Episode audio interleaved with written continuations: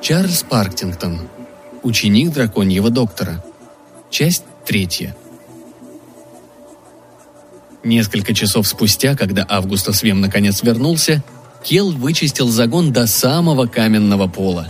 В процессе он насквозь пропитался зловонием и изгваздался в густой слизи.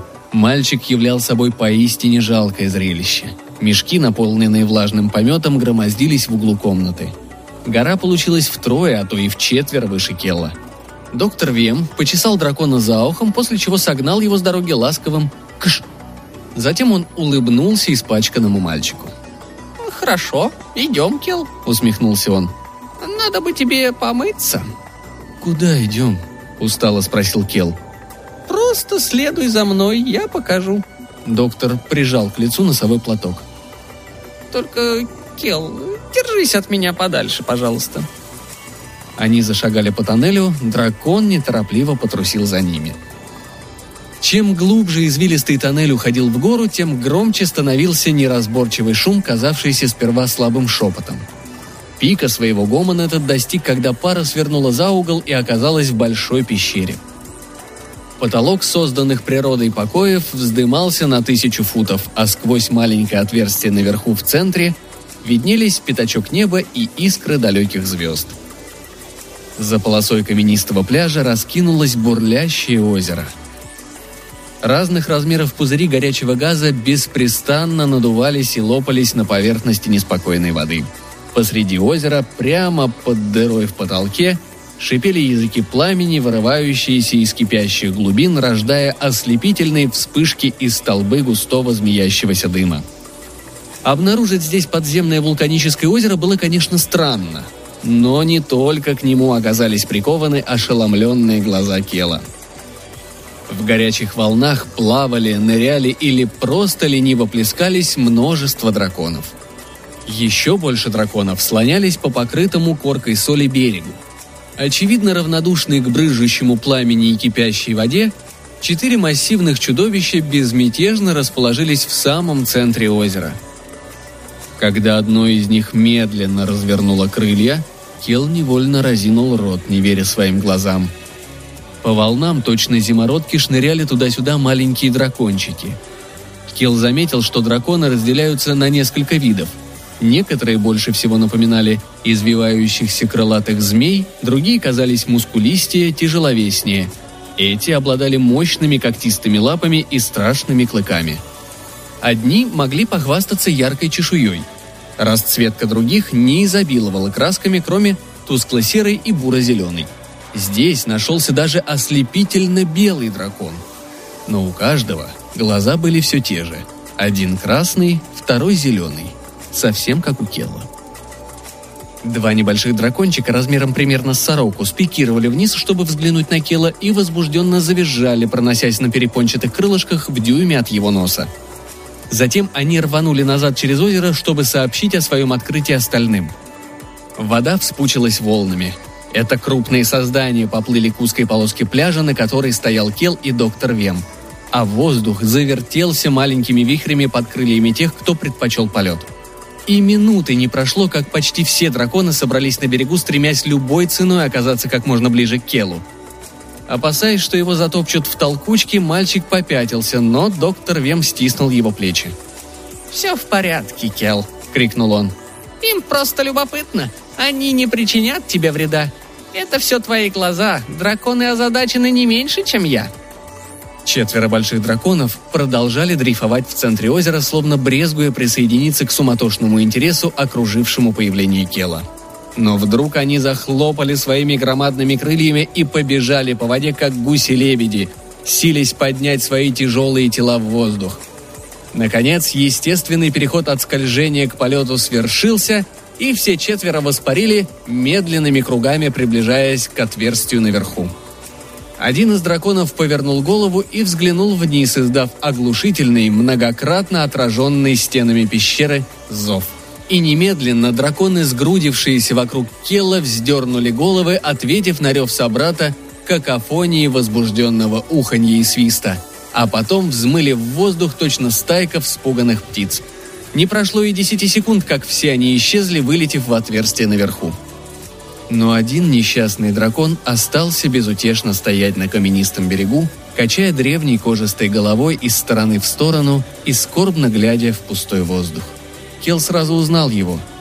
Это был тот дракон, который сторожил его все утро. «Почему он не улетел с остальными?» — спросил мальчик, внезапно пронзенный острой жалостью к унылому животному. «Он не может», — ответил доктор Вем. Олм пришел ко мне больше двух лет назад с порванными перепонками крыла. Я устранил физические повреждения, но он почему-то не желает даже попытаться взлететь. Я начинаю подозревать, что он, возможно, никогда больше не воспользуется крыльями. А другие вернутся? Келл взглянул вверх на отверстие в скале. Доктор Вем кивнул. Когда будут готовы. Некоторые не возвращаются, но всегда находятся новички, которые займут их места. «Куда же они полетели?» – вслух удивился мальчик. «На сегодня довольно болтовни», – раздраженно фыркнул доктор. «У меня масса работы. Он приглядит за тобой, пока ты тут, но должен предупредить. Если войдешь в воду, держись ближе к краю. Чем дальше, тем выше температура и концентрация едких минеральных веществ. У середины они доходят до весьма опасного уровня, так что будь осторожен. Олм даст тебе знать, когда придет пора возвращаться». Кел подождал, пока доктор Вем, хромая, не скрылся во мраке туннеля, а потом подошел к кромке воды. Скинув ботинки, он сделал несколько шагов. Вода была теплой. Очень теплой. Прошло немало дней с тех пор, как он в последний раз мылся. Да и то в полузамерзшей горной реке. По сравнению с тамошней ванной, здесь было чудесно. Когда вода достигла груди, Кел раскинул руки и просто закачался на поверхности. Вода пощипывала, по коже пробегали приятные колючие мурашки. Кружащиеся, пузырящиеся волны разминали тело точно пальцы массажиста, постепенно снимая усталость, сменяя ее ощущением бодрости и здоровья. Олм качался рядом с мальчиком. Вода стекала с головы рептилии, загадочные глаза моргали, недоразвитые уши шевелились. Затем мощное тело погрузилось и вынырнуло точно под Келлом, играючи подкинув мальчика в воздух. Келл восхищенно завопил. Некоторое время они скакали и резвились, а потом, устав, мальчик вылез из воды и нашел каменный выступ, поросший ковром мягкого мха. Разложив одежду на просушку, он растянулся на выступе и спустя пару минут уже крепко спал – Долго ли, коротко ли, но в состоянии бодрствования мальчика привели энергичные толчки чешуйчатого носа Олма, едва не спихнувшие Кела на землю. «Эй, полегче!» – сонно запротестовал Кел. Дракон открыл пасть и положил одежду мальчика у его ног. Что ж, яснее ясного, пора идти. После того, как Кел оделся, Олм повел своего подопечного обратно по тоннелю, фыркая и демонстрируя клыки каждый раз, когда Кел пытался исследовать какой-нибудь из часто встречающихся по пути боковых проходов. Подпрыгивающее пятно мутного света, приближающееся к ним, в какой-то момент превратилось в несущего лампу доктора Вема. «Где ты был, Кел? Я уже начал подозревать, что что-то не так». Рассерженный доктор протянул руку и больно стукнул Олма по вытянутой морде. Дракон угрожающе зашипел и слегка подался к человеку. Но затем одумался, развернулся, прижав Келла к холодной стене тоннеля, и скользнул мимо него обратно к озеру. Доктор Вем не пошевелился. «Ну ладно, следуй за мной, Келл. Нас ждет работа». «Какая работа?» – спросил мальчик, пытаясь отдышаться после того, как его едва не расплющили. «Контроль инвазии», – раздраженно ответил доктор. Впереди послышался заунывный рев. «Я думал, все драконы, кроме Олма, улетели?» — заметил Кел. «Некоторые остались», — буркнул Августус Вем. «Э, «Те, кто больше всего нуждается в уходе». В круглом загоне со слоем зловонной слизи на полу их дожидался жалкого вида дракон. Его клиновидная голова вяло склонилась, а велообразный упругий хвост уныло мотался из стороны в сторону. Затем дракон начал чесаться. Собственно, он и не прекращал этого занятия — Скрежет когтей о чешую напоминал град, бомбардирующий листву бука. «Что с ним такое?» – спросил мальчик. «Блохи», – ответил доктор. «Драконьи блохи. Твоя задача – избавить его от них. Сперва заявил доктор, поднося лампу к висящему на стенном крюке предмету, больше всего похожему на охапку рыбачьих сетей. «Надень это». «Зачем?» Предложение явно привело Келла в недоумение. «Для защиты?» — объяснил Августас Вем. Невод превратился в пару штанов с отворотами, куртку с длинными рукавами, сапоги и шлем. И все это оказалось связано из прочной проволоки. Причем петельки были такие маленькие, что в них не пролезло бы и острие ножа. Кел неохотно натянул странный наряд. Даже сквозь толстые шерстяные брюки и рубаху тяжелое железное одеяние натирало и царапало кожу. Короче, проволочный костюм доставлял самые неприятные ощущения. «Это действительно необходимо, доктор?» – вздохнул мальчик. Доктор Вем кивнул. «Ты же хочешь жить, не так ли?»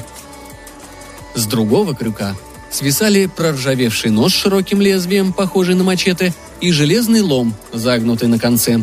Доктор Вем снял их и протянул мачете Келлу – Приблизившись к дракону, который следил за всем этим страдальческими потухшими глазами, доктор сказал.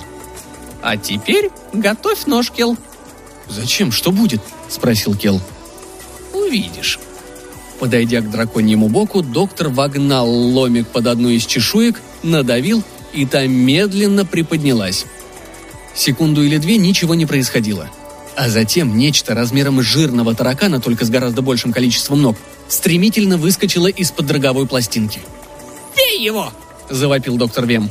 И Кел пришлепнул паразита ножом плашмя. Кровь и слизь брызнули из лопнувшего раздутого насекомого. «Эй!» – просиял Кел, довольный собой, глядя на расплющенный трупик. «Это не так уж и скверно». «Это», – предупредил доктор Вем, качая головой. «Всего лишь мелочь пузатая». «Мелочь?» – не поверил Кел. Доктор кивнул. Крупные блохи дорастают до размера цыпленка. Ты должен прикончить всех, невзирая на размер. Но учтите, что большие хуже всего. Они свирепы, как маленькие тигры. Они коварнее ласки и быстрее зайца. Смотри, чтобы тебя не укусили. Эти дьяволята за пару секунд способны высосать пару пинт крови. А за минуту они осушат тебя до донышка. Он протянул Келу железный лом. Э, ну вот, когда закончишь, тебя будет ждать еда. Так что не тяни слишком долго. И он повернулся, чтобы уйти. Кел глубоко вздохнул. Не очень-то его радовала перспектива убивать драконьих блох. «А как я пойму, что закончил?» – поинтересовался он. «На этом драконе сотни чешуек. Если заглядывать под каждую, я проторчу тут э, несколько дней». Доктор Вем обнадеживающе закивал – Дракон даст тебе знать, когда работа будет сделана. Просто проверяй те чешуйки, которые он чешет. Там как раз самые серьезные зоны поражения. Мелкие блохи драконов не очень беспокоят. Доктор Вем удалился, а Кел остался стоять в загоне в самом дурном расположении духа. Уборка жидкого помета – дело, конечно, отвратительное, но дерьмо, по крайней мере, всего лишь воняет. А эта работа могла стать опасной для жизни – Стараясь не встречаться со взглядом измучившегося дракона, Кел медленно попятился из пещеры. Но далеко он не ушел. Олм вернулся и загородил собой единственный выход.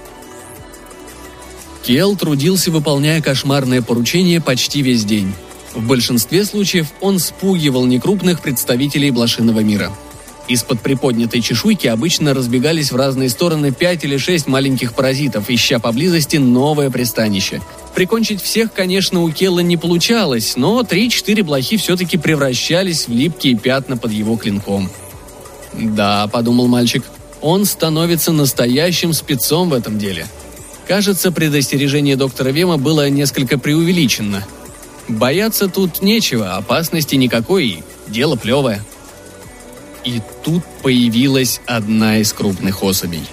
Создание вырвалось из-под чешуйки с бешеной скоростью совершенно неожиданно для Келла. Сделав огромный прыжок, насекомое вцепилось лапками в левую лодыжку мальчика.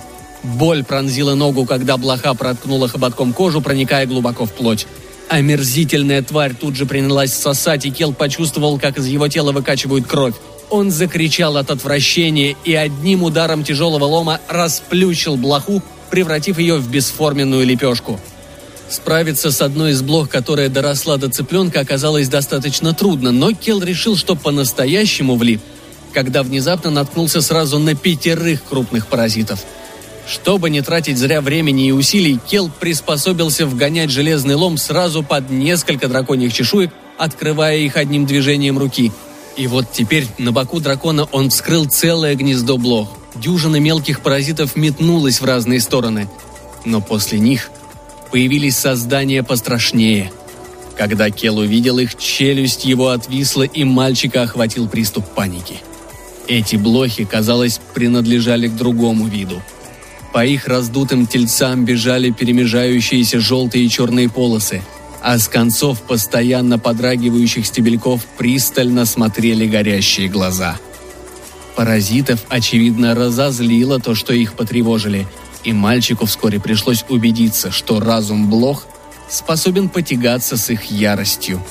Они направились прямо к нему, спрыгнули на каменный пол и стремительно кинулись к инстинктивно отпрянувшему Келу. Выход из загона перегораживало туловище дремлющего Олма, а дракон, которого мальчик избавлял от блох, лишь смотрел на него грустными коровьими глазами, не сулящими подмоги. Кел побежал, огибая дракона, надеясь, что если блохи потеряют его из виду, они, подобно золотым рыбкам, немедленно забудут о нем. Но эти существа были слишком сообразительны. Сердито заверещав, они бросились в погоню. Несясь со всех ног, Кел с трудом держался впереди них. Железный лом остался торчать под драконьей чешуей, а мачете вылетел из рук, когда мальчик на шестом круге чуть не споткнулся о хвост своего пациента – он не осмелился снизить темп и подбирать нож. Каждый раз, проносясь мимо Олма, Кел пинал чудовище и громко орал, пытаясь разбудить его. Но верхняя губа дракона лишь слегка кривилась, а сам он продолжал спокойно похрапывать. Кел давно заметил прислоненные к задней стене загона две метлы. На бегу мальчик схватил их по одной в каждую руку и как безумный принялся молотить блох, которые свернулись точно ежи, откатились и снова бросились в атаку. Кел пришел в ужас, когда одна из тварей прыгнула на метлу и начала грызть ее, расщепляя дерево точно спичку, одновременно взбираясь по черенку к нему. Кел с криком уронил свое оружие и повернулся, чтобы снова кинуться в бегство, но блохи уже обогнули его с тыла и напали со спины. Хоботок одного из паразитов крепко засел в проволочных отворотах. Не будучи в состоянии ни освободиться, ни добраться до тела мальчишки, насекомое заверещало от ярости и разочарования, болтаясь позади своей несостоявшейся жертвы. А потом, когда самая большая блоха сиганула прямо на голову Келла, какая-то тошнотворная струя метнулась мимо мальчика, попала в насекомое и на лету сбила паразита. Покрытая вязкой жидкостью, шипящей как кислота, блоха шлепнулась на пол и жалобно пища засучила лапками – Секунду спустя она издохла. Кел повернул голову, чтобы увидеть, откуда ударил поток сжигающей жижи. А, ясно. Это проснулся Олм и осознал, что его подопечный в опасности. Мальчику пришлось поспешно пригнуть голову, чтобы избежать брызгов второго реактивного выброса. Обезумев от такой неожиданности, оставшиеся блохи ринулись в разные стороны. Они взбирались на стены и даже метались по потолку в поисках выхода. Но тщетно. Струи едкой слюны дугами изгибались в воздухе. Шлеп, шлеп, шлеп, и вот уже все блохи валяются на полу мертвые или умирающие. Даже та, что повисла на проволочных штанах Келла. Ее тельце съежилось и упало, оставив роговой хоботок бессмысленно болтаться в петле. Кел подобрал мачете и отрубил блошиный носик, с содроганием отбросив его в угол. Затем он взглянул на Олма.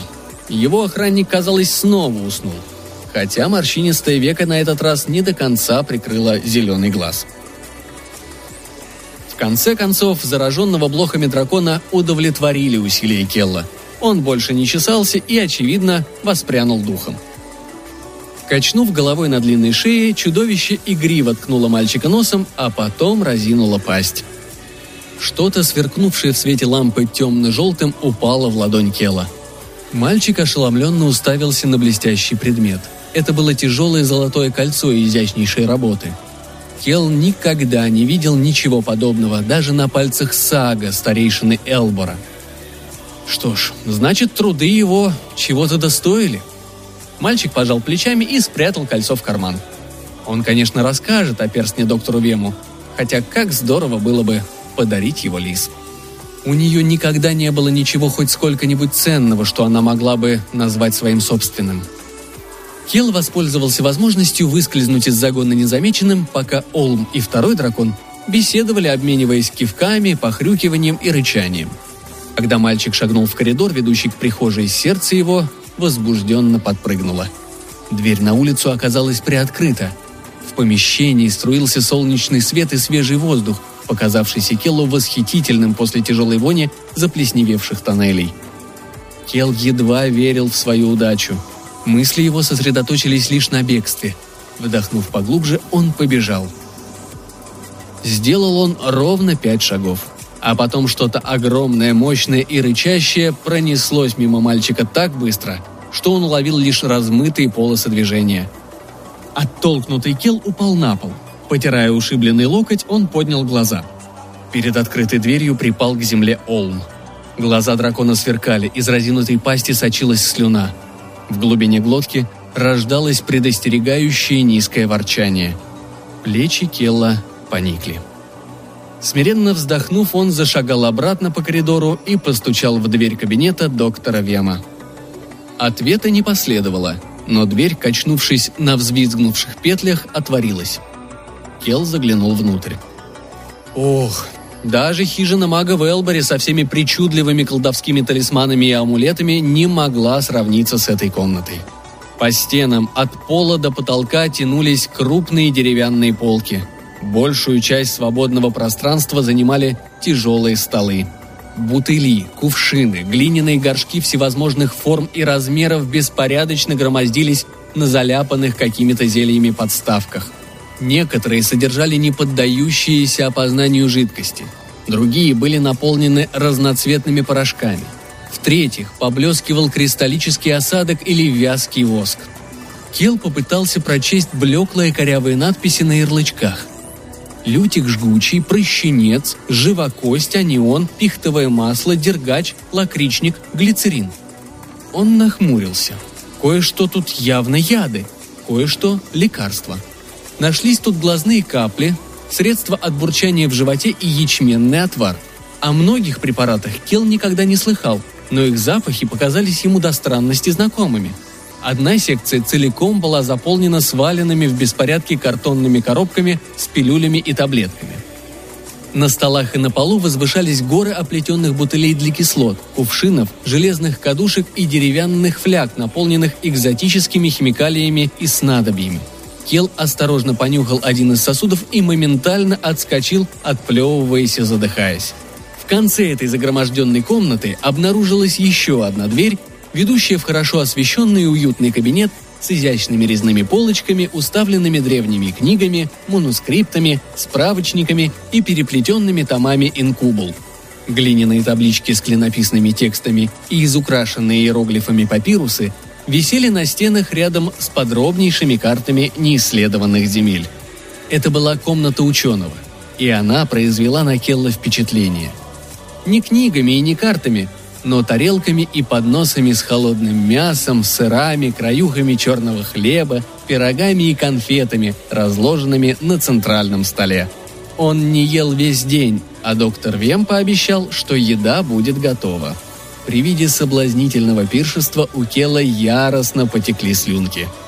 Может, пока он ждет, можно попробовать маленький кусочек вон той нежной ветчины, или этот ломтик сыра, или даже крылышко цыпленка. И Кел принялся набивать рот едой с дикой страстью изголодавшегося человека, запивая недожеванное огромными глотками крепленного красного вина из украшенных серебром графинов. Затем дверь распахнулась, и в комнату, хромая, вошел Августа Свем. Кел, с раздувшимися, как у хомяка, щеками, обернулся, закашлялся и виновато покраснел. «Уже начал есть, не так ли, молодой человек?» — сухо заметил доктор. Поскольку рот Кела был полон, он сумел выдавить лишь пару невнятных хрюканий. «Э, «Ну, неважно». Доктор отмел сомнительный эпизод небрежным взмахом руки – это вполне разумно подпитывать твои силы. У нас есть еще пара дел, которые надо завершить до того, как я сегодня вечером отбуду в Целлюзар.